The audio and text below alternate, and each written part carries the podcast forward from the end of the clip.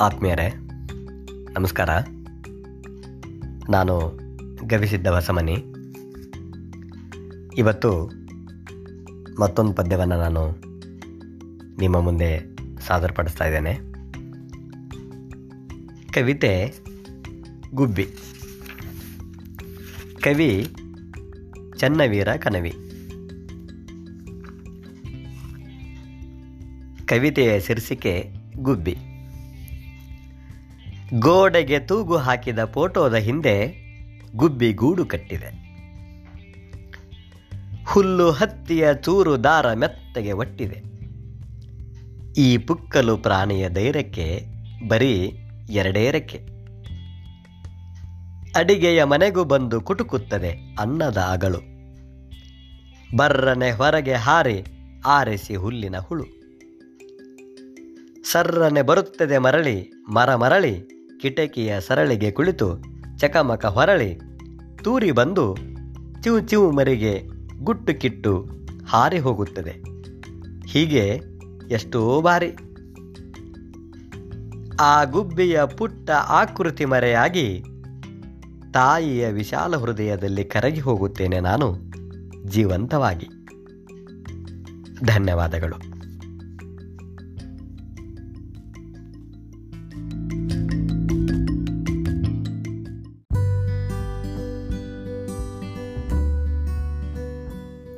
ಗೆಳೆಯರ, ನಮಸ್ಕಾರ. ನಾನು ಗವಿಸಿದ್ದ ಹೊಸಮನೆ.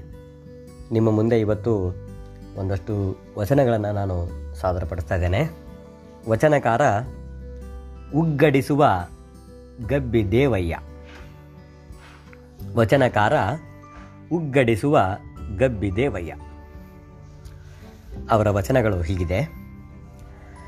ಒಂದು ಬಾಗಿಲಲ್ಲಿ ಇಬ್ಬರ ತಡೆವೆ, ಎರಡು ಬಾಗಿಲಲ್ಲಿ ಮೂವರ ತಡೆವೆ, ಆರು ಬಾಗಿಲಲ್ಲಿ ಒಬ್ಬನ ತಡೆವೆ, ಒಂಬತ್ತು ಬಾಗಿಲಲ್ಲಿ ನಿಂದು ನೋಡಲಾಗಿ ಕೂಡಲ ಸಂಗಮ ದೇವರಲ್ಲಿ ಬಸವನ್ನ ಸಾಕ್ಷಿಯಾಗಿ.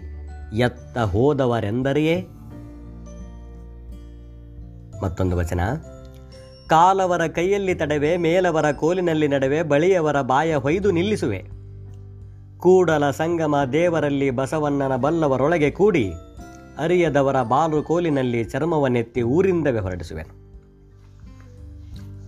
ಅವರ ಮತ್ತೊಂದು ವಚನ, ಜ್ಞಾನ ಬಾ, ಮಾಯೆ ಹೋಗೆಂದು ಕಳುಹಿಸುತ್ತಿದ್ದೇನೆ ಅರಿವು ಬಾ, ಅಜ್ಞಾನ ಹೋಗೆಂದು ಕಳುಹುತ್ತಿದ್ದೇನೆ. ನಿಖಲ ಬಾ, ಸಕಲ ಹೋಗೆಂದು ಕಳುಹುತ್ತಿದ್ದೇನೆ.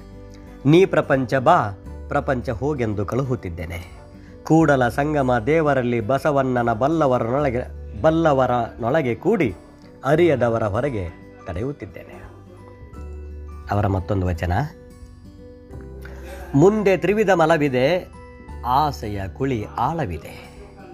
ಎಡಬಲದಲ್ಲಿ ರೋಷಾ ತಾಮಸವೆಂಬ ಹೊಯ್ಲು ಹೊಯ್ಯುತ್ತಿದೆ.